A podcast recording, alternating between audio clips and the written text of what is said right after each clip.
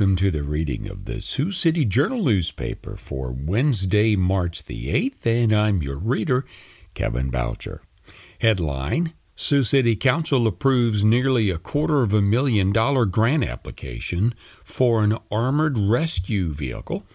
And this article was written by reporter Dolly Butz.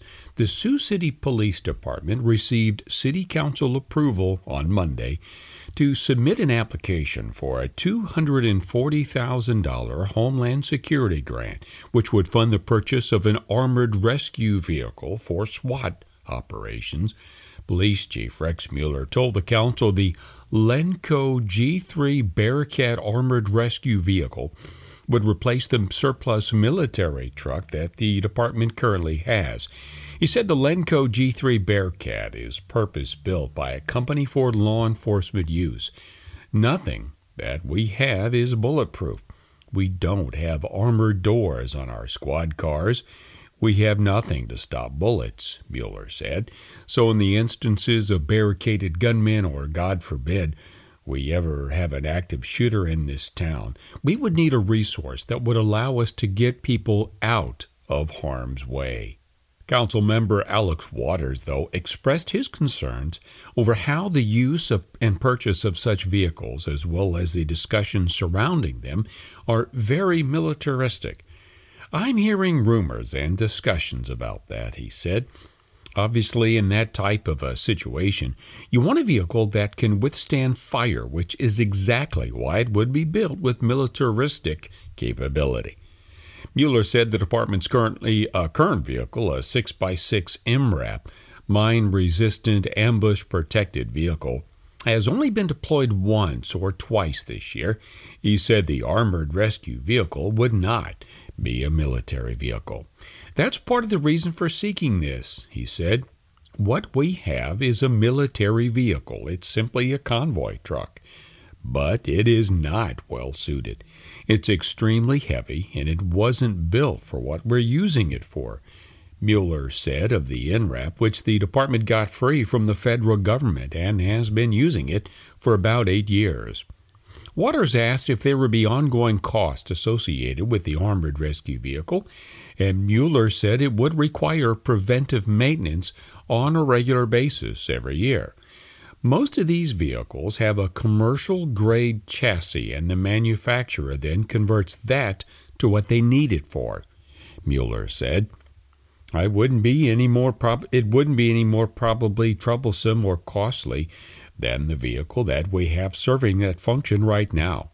As the biggest law enforcement agency in the area, Mueller said the department sees a lot of benefit to loaning such a vehicle when available to other agencies but he cautioned that there is no guarantee the department will receive the grant.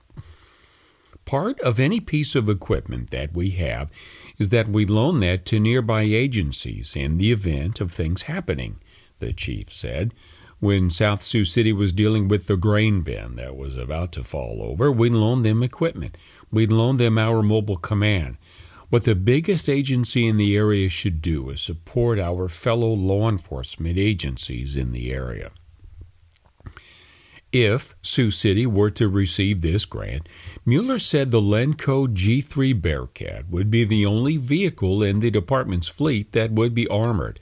He said the MRAP would be released back to the federal government or another agency via an agreement through the federal government.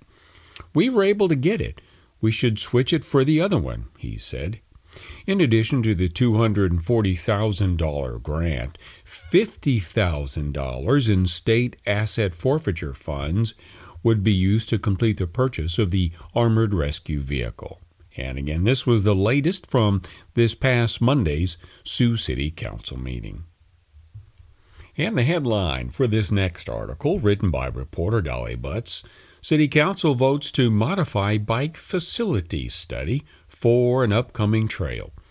The Sioux City Council on Monday night, by voting in favor of its consent agenda, approved a resolution to amend the city's bike facility study to include a trail over the Gordon Drive Viaduct. The council approved the bike facility study back on August 8. However, city staffers prefer the single multi use trail facility over sidewalk on the viaduct, which is heavily used by pedestrians and cyclists as well. The Iowa Department of Transportation wants to see an updated bike pedestrian plan from the city to determine the appropriate recommendation and accommodation, as both the city and the, the Department of Transportation have been working together on the planned reconstruction of the viaduct. The 3,970 foot long viaduct was built in 1937. It was improved in 1963 and again in 1966, but the viaduct is currently deteriorating. Before the vote, Mayor Pro Tem Dan Moore asked Senior Planner Chris Madsen to clarify the amendment, and Madsen told Moore the original proposal from the Iowa Department of Transportation is two five foot sidewalks on either side of the viaduct. This proposal and the city's recommendation would be one trail, ideally on the south side, that would be, found, would be about 15 feet wide, Madsen said. City staff and active transportation advisory committee uh, groups created the amendment to the bike facility study to include a trail on the Gordon Drive Viaduct. A trail connection on Cunningham Drive would connect to the riverfront and Chautauqua trails. Last month, the city's Active Transportation Advisory Committee voted to recommend approval of this amendment. The trail will allow for the ease of access for winter maintenance and will accommodate a better bicycle connection along Gordon Drive in Sioux City. Headline for this next article Southern Hills Mall is having a birthday. And this article was written by reporter Mason Dockter. The Southern Hills Mall on Sunday marked its 43rd year in business. The mall, at 4400 Sergeant Road, opened to great fanfare on March the 5th, 1980, and at its opening, the $21 million mall housed more than 75 outlets, including restaurants at the food court. Shoppers in Sioux City like most cities in the United States that didn't have a shopping mall in the 1970s, had been itching for one for years by the time construction began on the Southern Hills Mall. Local leaders for a while opposed the mall, fearing that it might damage the downtown's fragile retail trade. The city's downtown was still the core of retail trade at that time, but as was the case in other communities, going downtown for shopping came to be seen as dated and unfashionable. And by the late 1970s, Sioux City shoppers were reportedly in the habit of driving to the established shopping malls of Omaha and Sioux Falls. When it opened, the Southern Hills Mall attracted many, if not most, of the city's established downtown stores, including Sears, Younkers, and Fatless Women's Store. Some retailers, including Younkers, maintained a downtown location in addition to the mall location, while other stores didn't maintain both. Simon Property Group purchased the mall in January of 2012, and Ohio based Washington Prime Group, a Simon Property Group spin off company, owns and operates the mall today. Only a handful of the mall's original tenants remain, among them Helzberg and Riddle's jewelry stores, Claire's ear-piercing boutique, G&C, the Spencer Gifts store, and the Orange Julius in the food court. The movie theater is still there at the mall, although it operates under different ownership and has many more screens today than it did when it opened. None of the mall's original anchor stores of 1980 remains. Younkers closed in 2018. Sears closed in 2019. The Scheels and J.C. Penney stores had not yet set up shop in their present locations at the time of the mall opening. But, and somewhat unexpectedly, the mall did manage to find permanent tenants for both the Younkers and the Sears anchors The Younkers is currently in the process of becoming an Ashley furniture store on the upper level and a furniture mart on the lower level. The Sears space, in the meantime, has now become a Tilt Studio Family Fun Center. And the headline for this next article Mother believes that the body found in a Muscatine park was her son. And this story was written by reporter David Hodel. As she struggles to find some good that can come out of the last six months, Julie Bumeyer thanks all of her friends of her son Trevor Wixom, 21, who had reached out to show support or just share a memory. Bumeyer said the police are pretty sure they found Wixom at Discovery Park on Friday. At about 10:45 in the morning, police officers were called to the park to reports of a body found inside the park. Police have not yet released the identity of the subject. Bumeyer said the body, found lying under an oak tree about a hundred yards off the trail, has been taken to the University of Iowa hospitals and clinics for a check of dental records prior to an autopsy. No obvious injury was reported, nor were drugs or alcohol found with the subject. She also said that Wixom's coat, identification, and cell phone had been found with the body. Discovery Park had been one of Wixom, Wixom's favorite places, she said, and he used to go to the park to feed the owls. I think all of all the times I walked the dog through the park and think of how close I was to him, Bumeyer said. Wixom had been reported missing on October the 9th of 2022. Bumeyer and Wixom's father, Dwayne Wixom, had been searching ever since. Especially concerning was that Wixom had been born with a heart defect and was reliant on medication. I'm glad we found Trevor and can make peace for Trevor.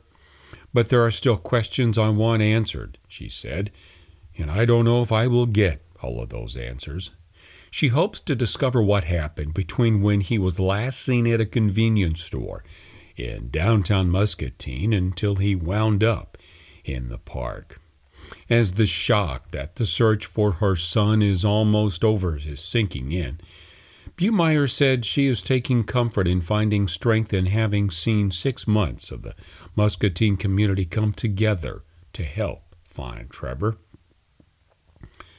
Due to his heart defect keeping him from playing many contact sports, Wixom had gotten involved with music at a young age. Bumeyer said he was the kind of a musician who could play a song after hearing it only once. She also recalls many times when Wixom would stand and wait for people to come to a door so he could hold it open for them. Several people had said they knew Wixom because he had helped them do yard work. Wixom also loved animals and nature, and he had recently become a vegetarian. I would describe Trevor as a kind person, Bumeyer said. He was trusting of people, maybe even some people he shouldn't have been trusting to. He didn't see race, gender, whether they were rich or poor. He would hang out with the people at the homeless shelter and would try to encourage people. Over the weekend, Bumeyer received a call from a man that Wixom had known when he was staying at the local homeless shelter, telling her that Wixom rendered aid to him when he ran his bike into a utility pole. Because of this, Wixom earned the nickname Our First Responder. I still can't believe he is gone, Bumeyer said. A lot has happened in my life since I was 21, and still had a lot to do and a lot to give the world. And I feel that Trevor is not just my loss, it is everyone's loss. A private family service is being planned for Wixom in his hometown of Burlington, Bumeyer said, as has been approached about having a candlelit vigil along the riverfront, and the journal will report the details of these when they become available. She also hopes to adopt a tree in Discovery Park in Wixom's honor. Bumeyer commented that right after Wixom had gone missing, both she and her father had received federal, uh, several fake text messages giving incorrect information about his whereabouts. And next, on the Sioux City Journal newspaper for March the 8th, the latest Woodbury County Court report as compiled and uh, reported on by reporter Nick Hytrek. Before Judge Todd Deck, Syracuse Alois, 21 of Sioux City, third degree burglary, second offense, sentence on March, to sec- uh, March 2nd, deferred judgment, two years probation. Sharian Alicia Blunt, for 40 years old of Sioux City, sec- second degree fraudulent practice, sentence March 2nd, deferred judgment, and two years probation in that case. Dexter James Lloyd Nowhere, 33 of Sergeant Bluff, operating without owner's consent, sentenced February 27th to 20 days in jail. Before Judge Jeffrey Neary, Dowinka Joel Walker, 29 of Sioux City, possession with intent to deliver a controlled substance, February sentence February 27th to 10 years prison suspended and 2 years probation. Christian Javier Tenajero, 19 of Sioux City, felon in possession of a firearm, sentenced February 27th, deferred judgment and two years probation. Casey Lee Mammon, 41, of Correctionville, Iowa, second degree theft, sentenced on February 27th, deferred judgment, two years probation. Joshua Edgar Parker, 46, of Sioux City, domestic abuse assault, sentenced on February 28th, deferred judgment, two years probation. Stephen Jean Lundgren, 38 of Sioux City, possession with intent to deliver a controlled substance, sentence on March the 1st to 10 years in prison. Isaac M. Schlenger, 41 of Washta, Iowa, second degree burglary, sentenced March the 1st to 10 years in prison and 3 years probation. Timothy Brian Bailey, 43 of James, Iowa, second degree theft, first degree theft, driving while license barred, sentenced on March the 1st to 10 years in prison suspended and 3 years probation. And Leslie John Cornier, 32 of Sioux City, possession of a controlled substance, third offense, sentenced on March 2nd, 5 years prison suspended and two years probation. Headline Nebraska legislature's floor action brought to a screeching halt by one lawmaker. And this article was written by reporter Erin Bamer of the World Herald Bureau.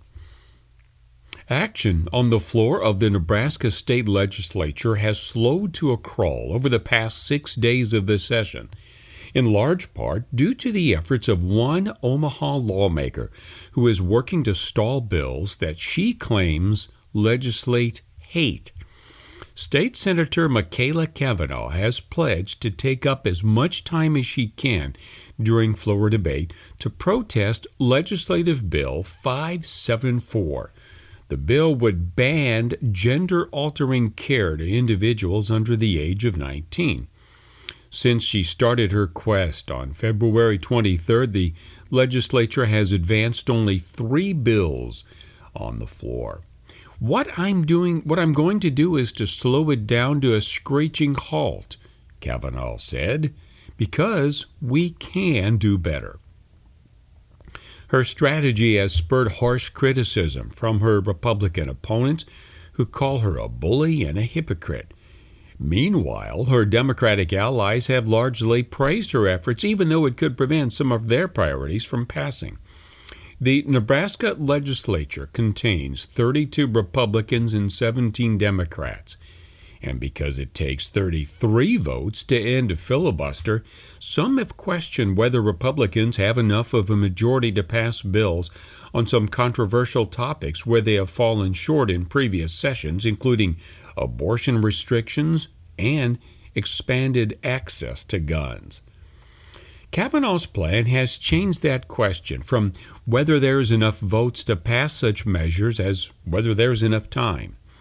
In the Nebraska state legislature, when it comes to killing bad legislation, time is on our side. And that is a quote from Senator Megan Hunt of Omaha, one of Cavanaugh's supporters. She said that in a tweet last week. Only 52 days remain in the 90 day session, with 812 bills introduced, plus dozens of resolutions. And because it's the first session of a biennium, lawmakers are, ta- are, tasked with passing a budget by day 80. And they also have to pass legislation to fill a ballot initiative that passed last year, requiring that voters present photo identification before they cast a ballot. Cavanaugh's filibuster pledge garnered swift national attention, which she said is an indication that her issue resonates with many people all across the United States. Cavanaugh was interviewed by MSNBC's Rachel Maddow. She was also featured in The Hill, Insider, and Esquire. Under the legislative rules, opponents are allowed to filibuster most bills for up to eight hours in the first round of debate, and then four hours in the second round and two hours in the final round. This was the case for one of the three bills that was advanced last week. LB 77, which would allow Nebraskans 21 and older to carry concealed firearms without a permit. That bill cleared the first round of debate on Friday, making it through eight hours of debate that spanned three days. The two other bills that advanced were smaller appropriations bills that did not require so much debate. That's according to Speaker of the Legislature, John Arch. Cavanaugh did say that she could be persuaded to take less time if the Nebraska legislature chooses to debate policies that she considers more important to the state, but is still inclined to slow the process down. In the meantime, some Republicans have been questioning whether Cavanaugh has the grit to stick with their effort. Senator Steve Erdman of Bayard called Cavanaugh a bully last week and said he was willing to keep the debate going until midnight in order to move the process forward. We'll just have to see how much stamina Senator Machaela Cavanaugh has, Erdman said. And in summation to that end, Cavanaugh laughed and said, If I can survive having three babies, I'll be fine. Headline for this next news story Iowa lawmakers say access to abortion is hanging on by a thread. And this article was written by reporter Tom Barton Lee of the Gazette's Des Moines Bureau. Among the bills that did not survive Friday's legislative funnel deadline were those dealing with abortion, including proposals to ban nearly all abortions and the use of abortion pills in Iowa. The bills show an eagerness by rank and file Republicans to ban abortion following the United States Supreme Court's overturning of Roe v. Wade in June of 2022, removing the federal fight to an abortion and sending the issue back to the states. But some Republican leaders have said they want to wait for now on the outcome of an, of an Iowa Supreme Court ruling that could clear the way to ban abortions in Iowa after six weeks into a pregnancy. As it stands now, abortion remains legal in Iowa up to 20 weeks. But Iowa's legal landscape remains unsettled when it comes to abortion restrictions. Abortion rights advocates are quick to warn that abortion access in the state of Iowa is, quote, hanging on by a thread, and that GOP leaders have ways to revive legislation later in the session if they want to impose restrictions on abortions. Walgreens recently also announced that it will not distribute abortion pills in states, including Iowa, where Republican attorneys general have threatened legal action if the company began distributing the drugs, which have become the nation's most popular method for ending a pregnancy. For now, even though Republicans in Iowa cannot agree on how or when to ban abortion, their intent to outlaw abortion is crystal clear. We stand with Iowans and are not backing down because people and not politicians or judges should control their bodies and their future. Headline for this next article A jail inmate has filed a lawsuit against the sheriff for violations of rights, and this article was written by reporter Nick Hytrek. A Whiting, Iowa man who is currently in prison for a fatal shooting has sued Woodbury County Sheriff Chad Sheehan and several jail staff members, saying that officers allowed him to be assaulted by other inmates while he was being held in the Woodbury County Jail. Marvin Hildreth Jr. also alleges in the federal lawsuit that officers retaliated against him for filing complaints about his treatment denied him visits with pastors, and illegally searched his mail. The jail officer's actions led him to fear for his safety, and he signed a plea agreement so that he could leave the jail sooner rather than remain there and stand trial, violating his right to a fair trial, Hildreth said. The lawsuit says he's seeking $1.5 million in punitive damages and $1,262 to reimburse him for medical costs from the assault. Hildreth filed the lawsuit himself on Monday in United States District Court and is not currently represented by a lawyer. Sheehan said that he has not yet seen the lawsuit and has no comment on it. Hildreth 22 years old, is serving a 20 year prison sentence after pleading guilty in Woodbury County District Court in May to voluntary manslaughter and going armed with intent for the May 31, 2021 shooting death of Russell Moore at a Luton, Iowa home, and intimidation with a dangerous weapon, also, and looting in an unrelated Monona County case. He alleges that uh, in the lawsuit on July 22, 2021, after he was put in his cell and after his cell was locked down for the night, he heard his door buzz to unlock, and two inmates entered his cell and assaulted him with a toilet plunger, causing bruising to his face and a cracked tooth. Hildreth said two jail officers watched the assault.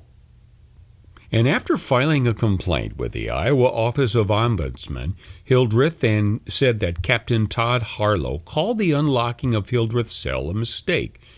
Harlow, who oversees the jail, and at least seven other jail staff members are named as defendants in the lawsuit. Hildreth says he filed religious discrimination complaints with the Ombudsman Office about staff denying his visits with a pastor and withholding delivery of a religious book. He said the complaints were substantiated by the Ombudsman Office, but led to harassment from jail officers who illegally opened his correspondence with the office and read the complaints. State administrative rules state that correspondence with the Ombudsman is privileged and can only be opened by the inmate or in the presence of the inmate. Bert Dalmer, senior deputy ombudsman, said he wouldn't deny any of Hildreth's references to the complaints, but said they are confidential and he is prohibited from discussing any details, findings, or discussions. And the headline for this next story Ferentz opposes $4.2 million uh, dollar settlement in a racism lawsuit. And this article was written by a reporter for the uh, Des Moines Gazette, Vanessa Miller Lee. The State Appeal Board on Monday okayed paying $4.2 million to settle a racial discrimination lawsuit brought by former Hawkeye football players against the University of Iowa, despite opposition from the state auditor and from Iowa's coaches. The three member board's two to one vote to pay the settlement aligned with a rec- recommendation from the Iowa Attorney General that $2 million of the total come from the state's general revenue fund. But it went, st- went against U of I football coach's wishes. That's according to a statement from U of I's head football coach, Kirk Ferentz. You are listening to the reading of the Sioux City Journal newspaper dated March the 8th on IRIS, the Iowa Radio Reading Information Service for the Blind. Now let's turn to today's obituaries. Joseph C.P. Alvarez, age 91, of Fordyce, died on Thursday, March 2nd, at the Norfolk Veterans Home in Norfolk, Nebraska. Arrangements are under, uh, under the direction of the Wintz Funeral Home in Hartington. Joseph Cruz Paul was born on September 14, 1931, in Sioux City to Benjamin and Sylvia Padilla Alvarez. He grew up in Sioux City and went to St. Joseph Grade School in Sioux City and graduated from Trinity High School in Sioux City. Joseph had a career in the U.S. Air Force, serving his country from September 21, 1950 to February 28, 1971, working as a computer systems specialist. Joe attend, retired from the Air Force and then went to Omaha and attended the University of Nebraska for four years. Joseph is survived by two sisters, Mary Wiebelaus of Fordyce and Ramona Voigt of Lenexa, Kansas, many nieces and nephews and cousins, and adopted son Christopher Alvarez of England. He was preceded in death by his wife Heather, parents Benjamin and Sylvia Alvarez, two brothers, Trino and Jesse Alvarez, niece Francine Wolf, nephew John Wiebelaus, brothers in law Daniel Wiebelaus and Larry Voigt, and sister in law Shirley Alvarez. Tracy L. Cox, 61, of Sioux City, died on Thursday, March 2nd. Private graveside services will be held at a later date. Arrangements are with Meyer Brothers Colonial Chapel in Sioux City, Iowa. James E. Jim Cullinane of Hinton, Iowa, 71 years old, died on Monday, February the 27th. Waterbury Funeral Service of Sioux City, Iowa, is in charge of arrangements. Dietrich Dieter Hanf of Lawton, Iowa, 83 years old, died peacefully after a long battle with dementia on Thursday, March 2, 2023. A private family celebration of life will be held at a later date. Road Funeral Home of Kingsley is in charge of arrangements. He was born June 17 in 1939 in Kleinitz, East Germany to Dr. Franz and Elizabeth Zepke Hampf. As a young boy, his family escaped through the Berlin Wall with only a suitcase for their entire belongings. Dieter was a superior soccer player and a member of the national German youth team. Was mechanically gifted and worked as an apprentice in the, in the Mercedes factories there. He dreamed of a better life and immigrated to the United States at the age of 18, coming through Ellis Island. He loved wild and domesticated animals, especially his German shepherds, Duchess and Shirley, and his shop cats, Fritz, Fritz Lean, and Hershey Leanne. He enjoyed the good things of his fatherland, like fast cars, German food and drink, and polka music. He is survived by his wife, Janet Doral Hanf, children David, Mike, Butch, and Elisa, grandchildren and siblings, Hildegard, Klaus, and twin brother Akim. Memorials may be made to charities of choice in Dieter's name. Bernita May Kirby, 92, of Sioux City died on Saturday, February the 25th. The services will be held on April the 20th at 1 o'clock in the afternoon at the United Lutheran Church, 315 Hamilton Boulevard in Sioux City. Visitation one hour prior to service time at the church, and the arrangements are with Meyer Brothers Colonial Chapel. Deirdre Ann D. Lennon, 81 years old of Sioux City, passed away on March 2nd. The family is deeply saddened and shocked by her sudden death. She was born in Pierre, South Dakota, to Gail and Genevieve Fish on January 30th, 1942.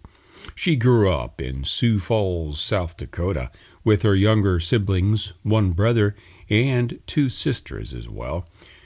She was united in marriage to Robert Bob Lennon on June 5, 1965, in Sioux Falls.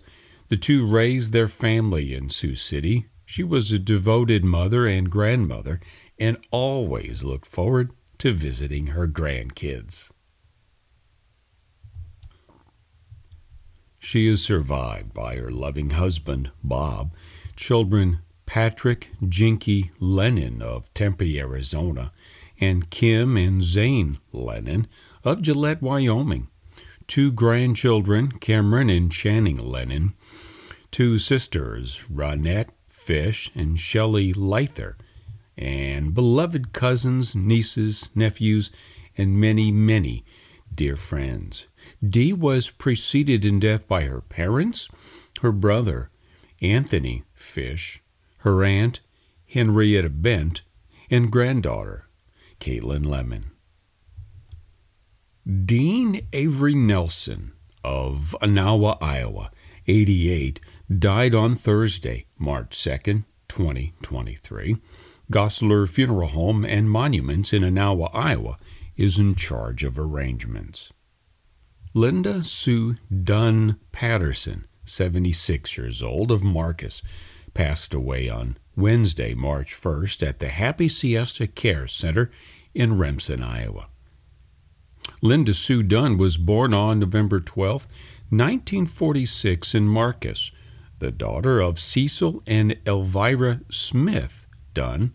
She graduated from Marcus High School in 1964. After being married for a brief time, Linda was involved in a serious car accident. She spent three months in a coma and later months of rehabilitation learning to walk, talk, and write. And after 11 months, she was released from rehab and resided with her parents in Marcus. Once her parents passed, she was able to live alone at home until 2016 with the help of relatives and neighbors. Health issues then required her to move to the Happy Siesta Care Center in Remsen. Linda enjoyed playing Scrabble, crossword puzzles, and other word games. Knitting was another hobby. She made several Afghans that she gifted to others. Each was a different pattern, and she continued to challenge herself with more complex pattern. She is survived by her sister and her husband, Vicki and Bob Weber of Port Charlotte, Florida. Uncle Ab Smith of Marcus, and several cousins. Linda was preceded in death by her parents, Cecil and Olvera Dunn. And now turning to the opinion page of the March 8th, or March 8th Sioux City Journal, the uh, headline for this first piece Our Opinion Don't Play Political Games with Iowa's Youth. This article was written by the editorial board of the newspaper.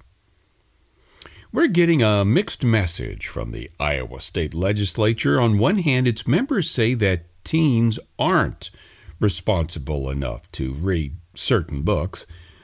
But on the other hand, they think it's fine if they work light assembly jobs. If they're so fragile they need parents to sign off on to kill a mockingbird, they certainly shouldn't be working at a bar where they could serve alcoholic drinks to people. This disconnect is unreal.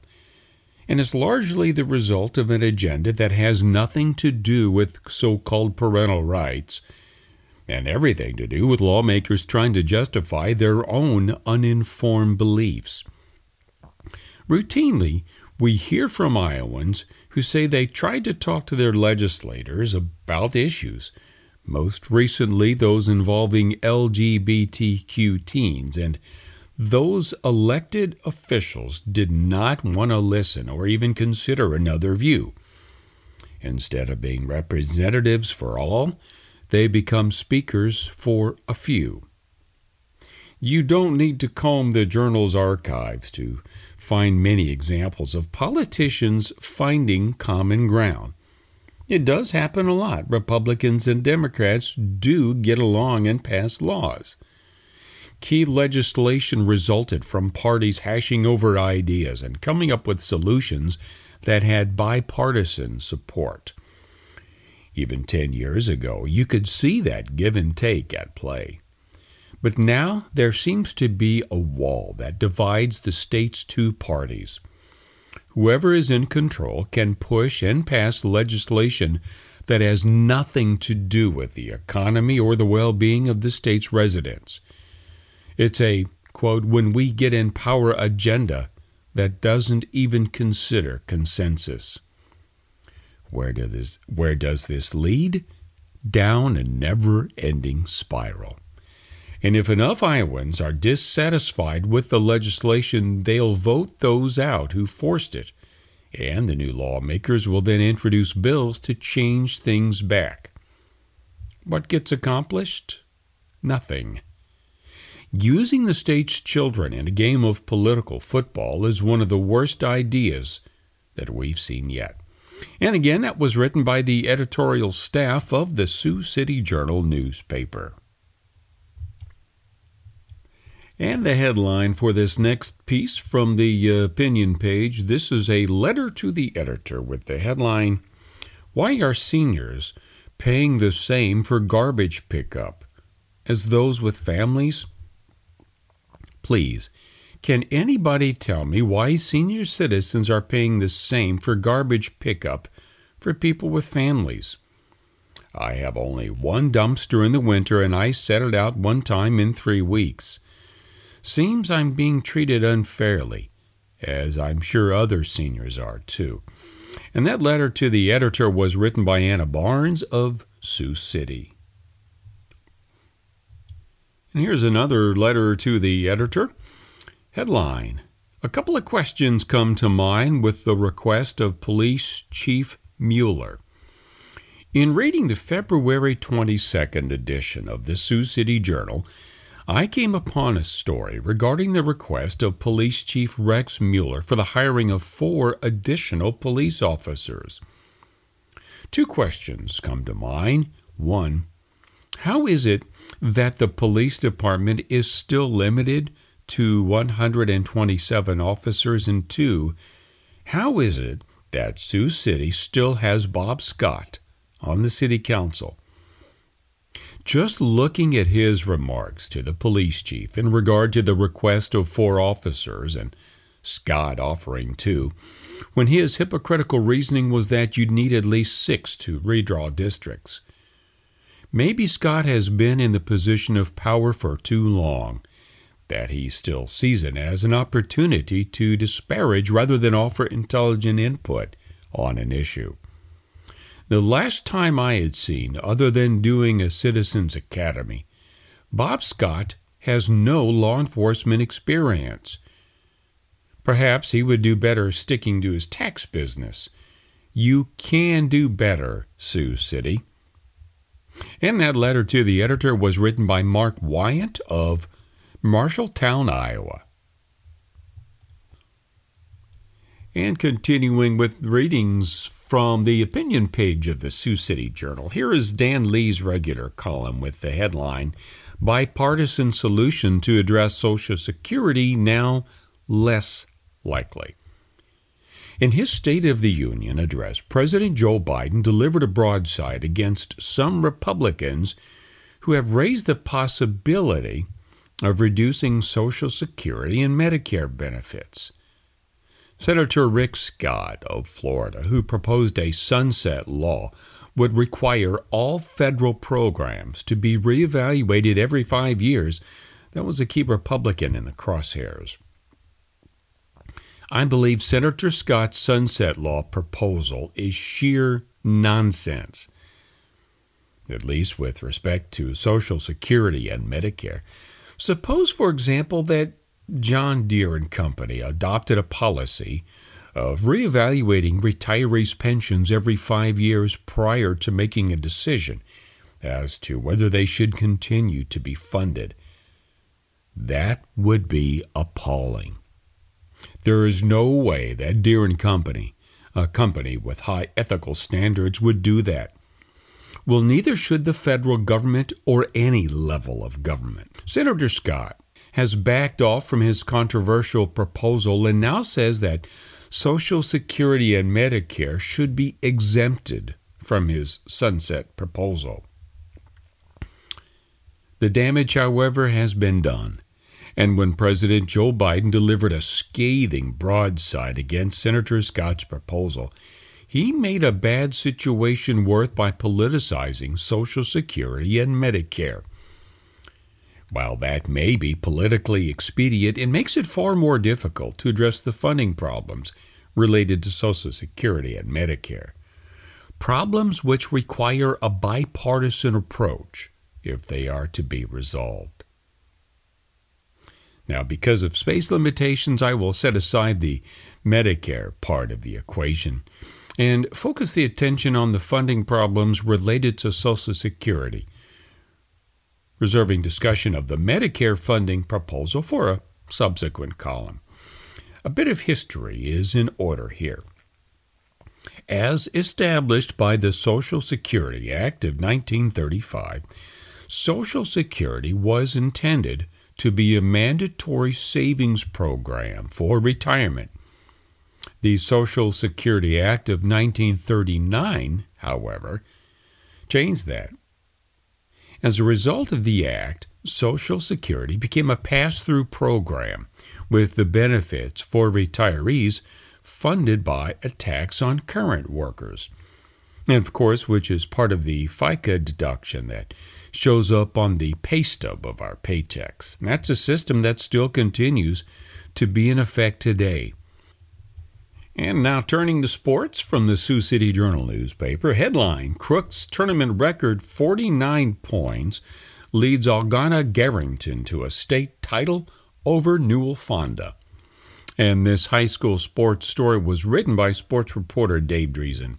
With two minutes left in the Class 1A championship game recently on Saturday night, the Algona Bishop Garrigan fans erupted as Audi Crooks converted a traditional three-point play to give the Golden Bears a 68 to 54 lead over Newell Fonda. I hear a bunch of people cheering really loud, Crooks said. I said, What happened? Did I miss something? The buzzer, buzzer hasn't sounded. The game's not over yet. It was only after the game that the senior learned the free throw putter point total at 49 points, which is a record the most an Iowa girls basketball player has ever scored in a state tournament game in the 5 on 5 player era, regardless of class. Crook's final two points capped one of the most dominant performances in state tournament history as she led top ranked Garrigan to its second straight basketball championship. Now, in addition to setting the single game scoring record, she also shattered the full tournament record, racking up 117 points in her three games. The old mark was 95 by Cedar, Rapid, Cedar Rapids Jefferson's Karen Schulte in 1993. The Garrigan Star finished her career with 2,734 points and 1,339 rebounds, which ranked both third on the state of Iowa's all time list. In college sports, in men's basketball action, Iowa State halts skid as they top number 7 Baylor. And this article was written by the Associated Press.